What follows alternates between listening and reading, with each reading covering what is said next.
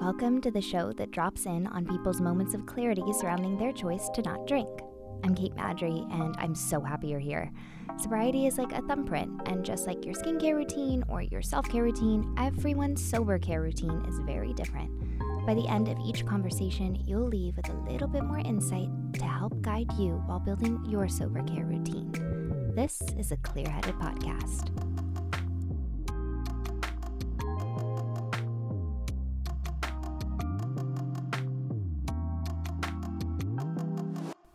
It's June. It's gloomy outside. Mm-hmm. And Sara and I are in our new apartment. Woo. Last time I recorded an episode, it was in our old place. And I felt like so woof. Like I had learned a lot, but I still had and do have a lot to continue to learn. But we're reporting live from Pride Month. June is Pride Month, and it's really important to have discussions about the importance of making it a safer world for people to be themselves through and through without fear, without trepidation, and giving people the spaces to ask questions. Sobriety in the LGBTQIA plus community is a whole other world. Um, in 2021, after I had already been sober for a little bit, I was on Beth Bowen's podcast and it was during Pride Month. And she had some insane stats at the top of that episode. Um, and I want to share them here because even though it was in 2021, I still think it's relevant. Um, According to the Substance Abuse and Mental Health Service Administration, people who identify as gay or lesbian are more than twice as likely to have severe alcohol and tobacco use disorder. People who identify as bisexual are three times more likely to have substance abuse disorder. People who are unsure of their sexual identity are five times more likely to have substance use disorder. And transgender students are about two and a half times more likely to use methamphetamines and cocaine compared to their cisgender peers. When you hear that, Sara, like, do you remember hearing that? Um, did you listen to that episode that I was on? Pressure moment in our relationship. yeah, I did. and like, what? I mean, because to me that's surprising but also not it makes a lot of sense i think it makes a lot of sense when i look back and reflect on just internally the questions in my head of being kind of unsure of who what is sexual attraction who am i sexually attracted to are the thoughts that i have normal um, do i want to act on them just like so many so many unsures Yeah. and then to have a statistic like people who are unsure of their sexual identity are five times more likely to have substance use disorder. It just makes so much more sense. Does that track for you and like your story? Yeah, totally. I think even in this day and age, sexuality is such a personal, vulnerable thing that we deal with. And I felt very unsure of my sexuality for a long time, but I think that unsuredness is so uncomfortable that you just want to kind of numb it, Yeah. you know? And then there's other things that you're numbing too. But when I think about the first time that I got sober, like one of the big things that I tackled was going to therapy, working through some like sexual trauma, and then up right up next was like my sexuality. When you first got sober, what really like fueled that choice? Was I mean, in terms of in terms of feelings and emotions and uncomfortability, like was it already bubbling under the surface? My sexuality. Your sexuality, your uncomfortability, yeah, like absolutely. and so I like started watching the L word when I had a boyfriend. He's like, "What are you doing in there?" And I was like, "Nothing. I need some alone time."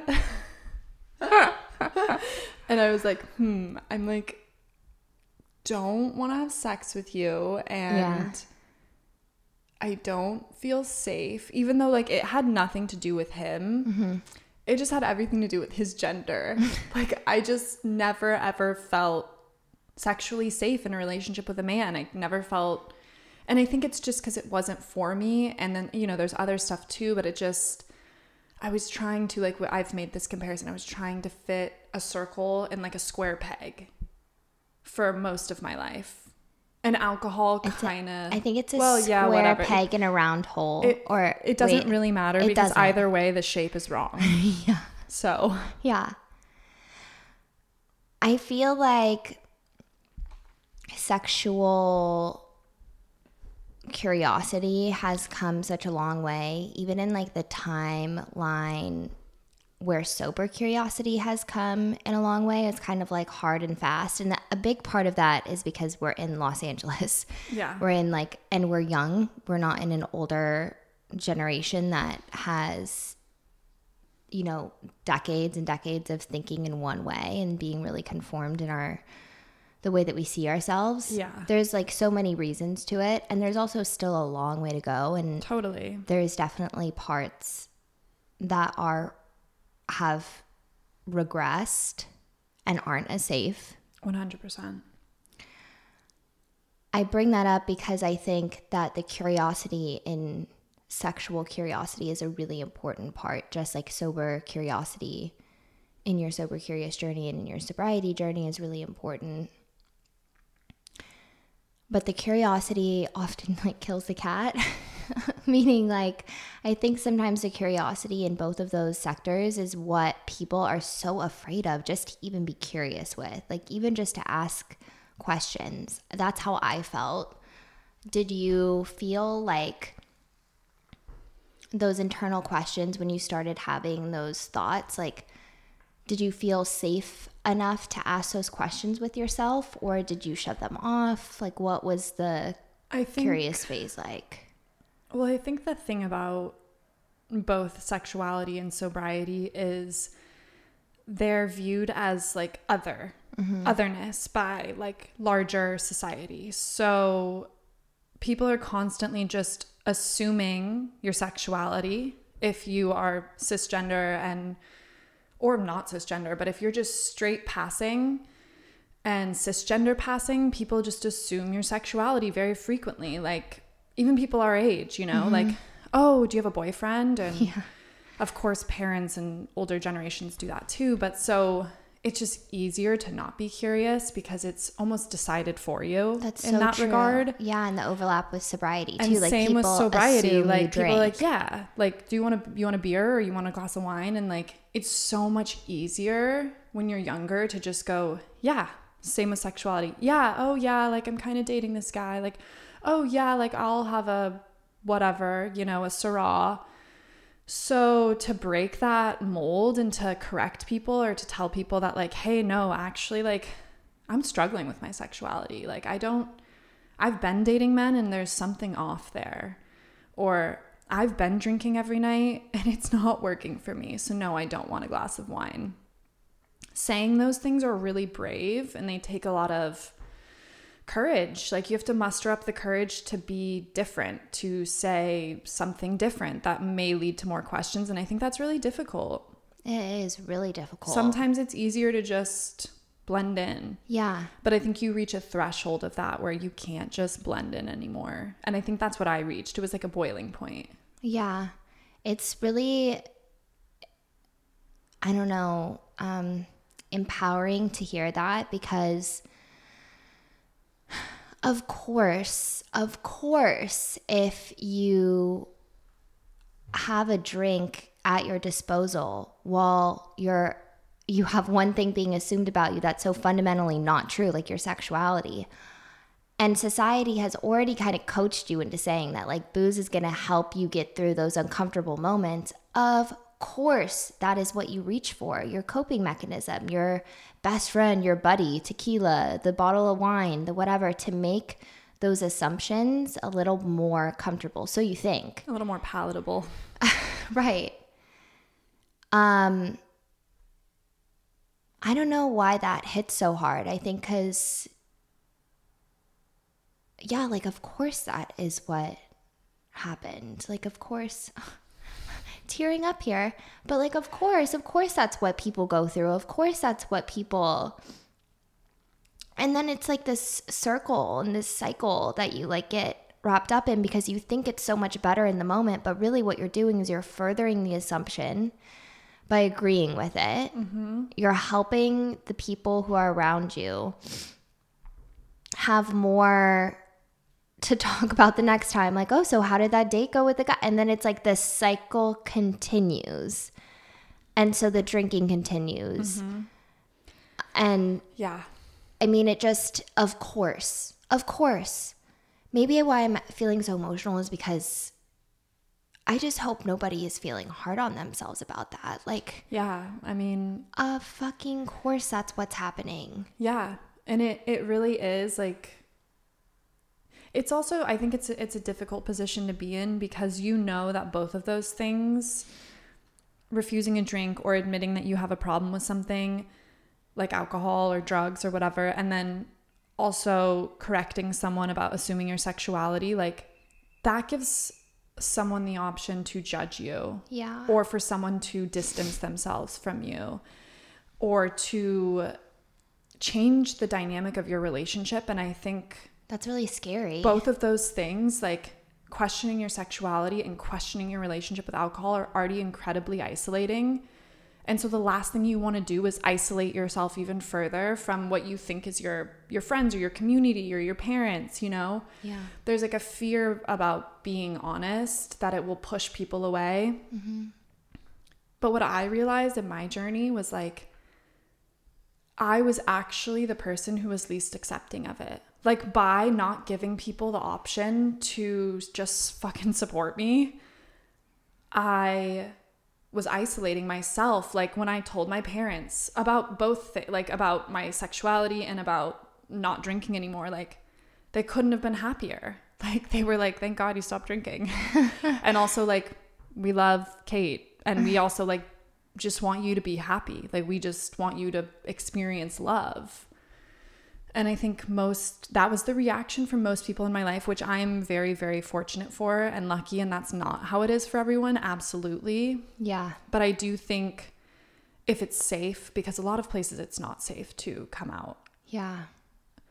But if it if it's safe, if you are in a space where it feels safe, give it a shot, you know? Because and not take a shot. yeah. um and that can start with communities and online mm-hmm. communities mm-hmm. and even like changing your Instagram grid, like yeah. changing who you follow on Instagram. No one sits and scrolls through your followers and goes, "Oh, they're you know, following, following all these gay communities. yeah, and must if, be gay. If and they are, like, they have way too much time on their hands. Yeah, way too much, and yeah, ugh, not good. But like just changing the world that you escape in that's virtual, mm-hmm. like social media or subscribing to newsletters or listening to different podcasts, I think is a really important thing. Just like when you're building and preparing to kind of change your perspective with your alcohol consumption, that all can start internal into yourself too. But it really, really can help you start to build the confidence in like your feelings. Like, dare I say, the L word was your private little, uh, I don't know, like cheerleading squad of yes, these feelings, I'm having them, I'm applying yeah. them, I'm seeing them, I'm noticing totally. them. I identify with Shane. I am Shane. I am Shane. Yeah. And I mean, I I had totally been like exploring with my sexuality before that. Like that wasn't my first time like being like, "Oh, I might, you know, be curious." But I had such like a stunted like first experience with my sexuality and like someone who was very had a lot of internalized homophobia and was very closeted. Mm. and i think like i said that was like my biggest fear about being open about my sexuality that it sort of just furthered this like concept in my mind that like i needed to just i can just i can just be straight. Like i can just do it. I have done it my whole life you know, it's not whatever. I was like, it's it's doable. and that's like but it wasn't it's not doable because it's just who you are Yeah. you can't pretend to be someone else Yeah. so then you know the l word came in and i was like yeah you know what i'm gay Did you talk to your therapist about that at the time? You were seeing a therapist when you were watching the L word, or no? yeah i was seeing a therapist Did you get sober and then you started the L word, or did you start the L word and then you got sober? i think i had been watching the l word and then i got sober I love that. yeah L word first. And honestly, when I got sober was like when I got out of that relationship. Yeah. I think because the alcohol because alcohol is sort of that thing that prolongs decision making and like I don't know, you when you're drinking, it's like your focus. So you don't have to really focus on anything else. So I was able to stay in that relationship for so much longer because we both drank so much. And when I stopped drinking, I was like, "Whoa, I can't keep doing this." Totally. Like I really can't. And so I was actually seeing a therapist that was like specifically for queer people. How did you find them? My mom found. Wow. Like I reached out to my mom and was, was like I really need to work through some stuff that happened to me. And I just had like a full on breakdown. And it was about like sexual trauma. So I think maybe she either I mean either she kind of knew that I was not straight. I would say she, if, Yeah. yeah, maybe the feeling was there. or she was just like you need someone who can like talk to you about sex and mm-hmm. sexuality Yeah. Um in relation to just experiences that I had had in the past When you went in with your therapist, what, how did you get to discover that? my Like, sexuality Yes. How, how did you get to discover your view on, yeah, your sexuality? I mean, I think we just we went through a lot of my like sexual history um which I think is relevant in my sexuality, but I don't think it's like a defining point of my sexuality. I think I would be queer no matter what.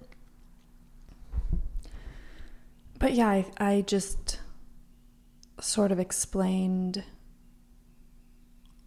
I think that I felt like I was hiding, you know? But I mean, not in so many words. Like, it took a lot of, I was beating around the bush a lot. Mm-hmm. But I had had this, like, my first experience with a girl was very stunted and secretive, and, and I just had so much shame surrounding it. I had so much shame surrounding sex in general mm-hmm. sex, sexuality, all of it. That I really needed to work through all of that before I just finally was like, I am so exhausted of trying to be someone I'm not, of trying to pretend I'm fine, like pretending I'm fine. And I went through so many phases of being like very promiscuous. Like I just was like flailing. yeah. And I think I reached a point where I was like, I can't do it anymore. And like, were you getting tired of using alcohol to help with that flailing, like assist fuel the flailing of making it seem easier to try these things that you knew weren't aligning with your yourself? I think the alcohol was really good at suppressing all of that. Mm. Because when I was going to therapy, like I had already, I was sober before I started therapy. So I think I started therapy because I was sober. Mm. Like I was alone with these thoughts and feelings and I didn't have anything to like numb it anymore and distract myself. So I, I was just hyper focused on like the struggle of of just being and I had also broken up with my my boyfriend at the time so I was like very alone. I lived alone. I didn't have alcohol. And it was just like a pressure cooker of the truth is going to be revealed. Yeah. so then being sober helped me come to terms with a lot of stuff that I had just been like burying deep down inside of me never wanted to address never really worked through and then working through those things allowed me to be more free Yeah. in my sex and sexuality. And just to like touch on this again, um, for anyone who hasn't listened to your story before, sobriety for a lot of people isn't linear. And this first go at sobriety for you that we're talking about right now was like eight months. Yeah. And- So, well, like even honestly, my sobriety journey was like eight or nine years in the making. Totally. Because I got a really bad DUI when I was I had freshly turned 23, like one month into being 23. So I had like court appointed AA, which like doesn't work because I wasn't. I just actually I did try to be sober, but I was so not there. Like it didn't have a support system in place. Yeah. I was surrounding my, myself with people who were encouraging me to drink, like the kind of people who were like, sobriety's stupid. And you're Yeah. like, whoa, okay. And then so that was sort of like my first, like I went to a couple AA meetings, but I just couldn't do, like I couldn't get there. Yeah. I wasn't ready. Then another three or four years passed, or maybe it was like two or three years passed. And then I started realizing if I don't stop, like this was, this is going to ruin my life and maybe kill me. Like I just didn't even hit really a rock bottom, but it was just like the everyday. I just, I just knew it wasn't, mm-hmm. wasn't right for me and that was like the beginning of my sober curiosity. And yes that first stretch of time was like 8 months. But once again i didn't have like a support system in place. I was still hanging around with people who didn't understand the importance of sobriety especially in my life in their life. Like they were all still drinking and sort of encouraging me to drink.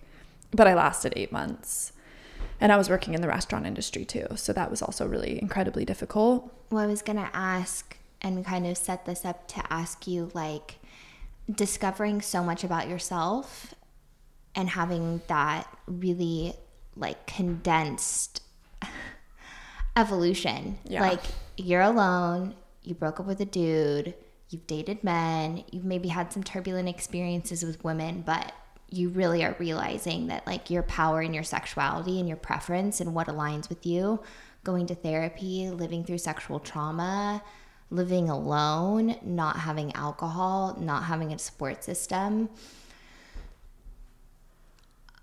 I- just, I guess I wanted to talk about that because I think a lot of people do go through so much clarity when they do start to align with themselves, and it can feel insanely overwhelming.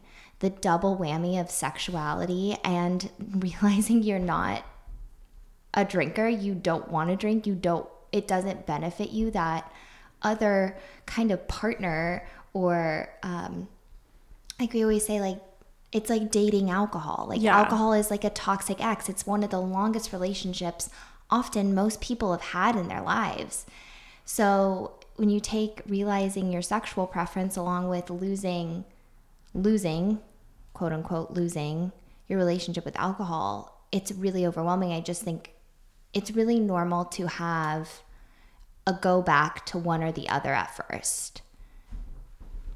Yes, absolutely. Like very, very common. It is a salsa dance. It's a, you know, cha cha cha with realizing things and it's not linear. And I just want to say that that's super normal. And I want to normalize that sexual explorations aren't always linear and neither are sobriety journeys. For you, would you say that like either of those were linear going forward? Obviously, not the alcohol relationship, but was your sexual journey linear? It it was like You're like, how do you describe linear? no, no, I'm I'm trying to think like basically I'm also just thinking about god, Sara at 25. So that first like ra- bout of sobriety like I kind of did what everyone tells you not to do, which is like get into a relationship really quickly. So I started dating this girl and she was also sober. And so that was like my sober support system. And I think that's why I lasted like eight months because I had her. Yeah.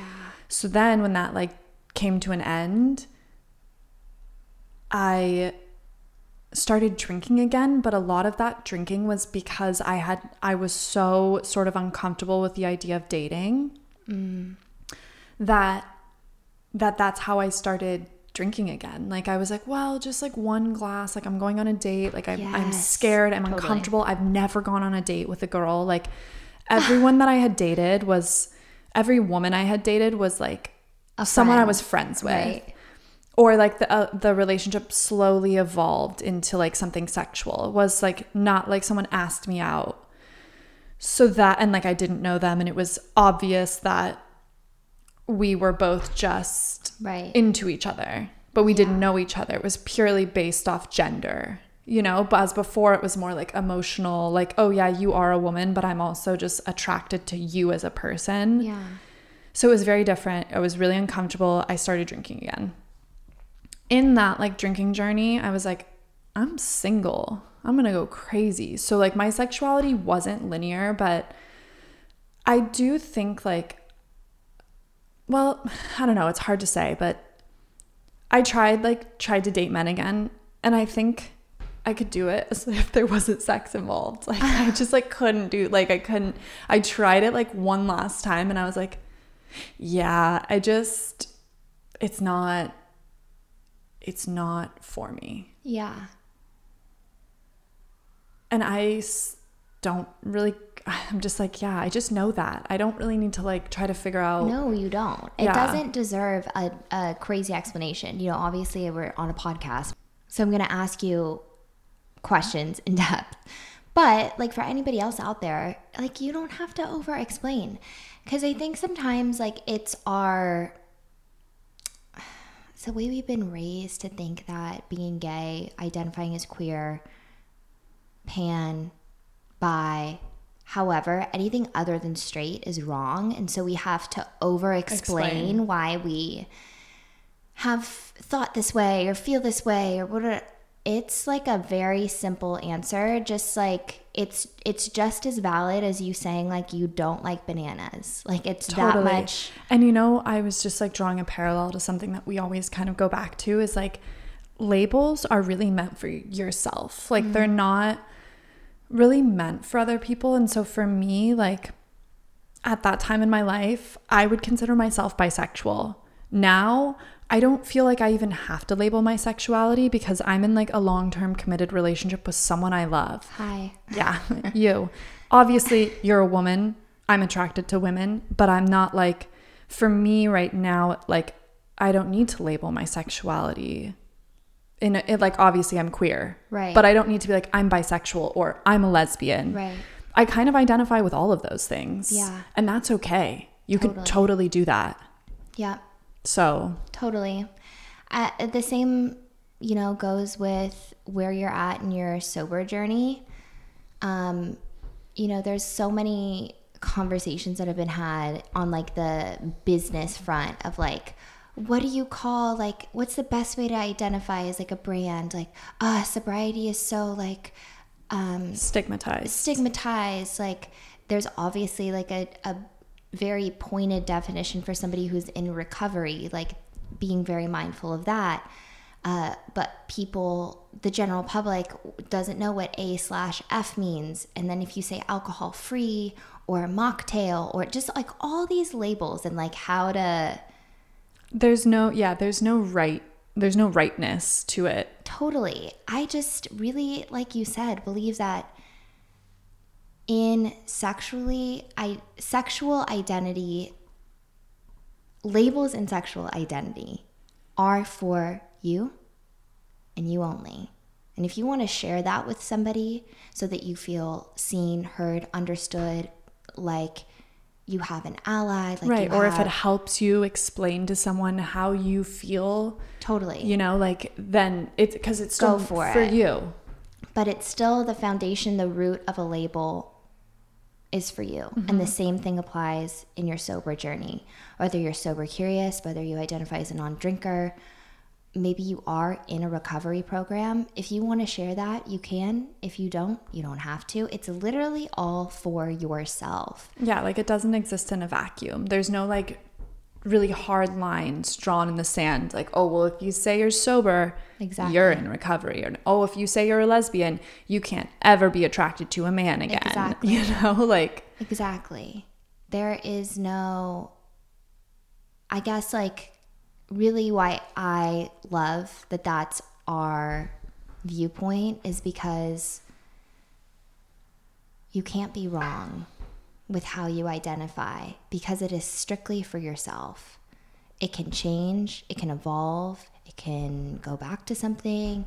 It is not a check the box, submit the application, and you could never undo it. It mm-hmm. is a very free flowing, evolutionary thing strictly for your soul and your understanding of yourself. So, hopefully, that takes the pressure off of you to start internally playing with labels, looking things up, looking up sober curiosity, looking up recovery, looking up bisexual, looking up however, whatever it is that you feel like you may be questioning, question it. And the answers that you try on are only for your interior fitting room. it's not for anyone else. I am excited because I want to have more of these talks through June. I want to talk about sober dating. I want to talk about substance misuse and how it impacts all of the different areas of the community, the queer community. And I want to talk about what we can do to help assist and maybe even kind of give some reviews on some local gay bars with non al options. So happy Pride, happy June. We are not June glooming. No, no, no. We are June thriving? Zooming. Zooming. Zooming around. okay. See you next week. Bye. Bye.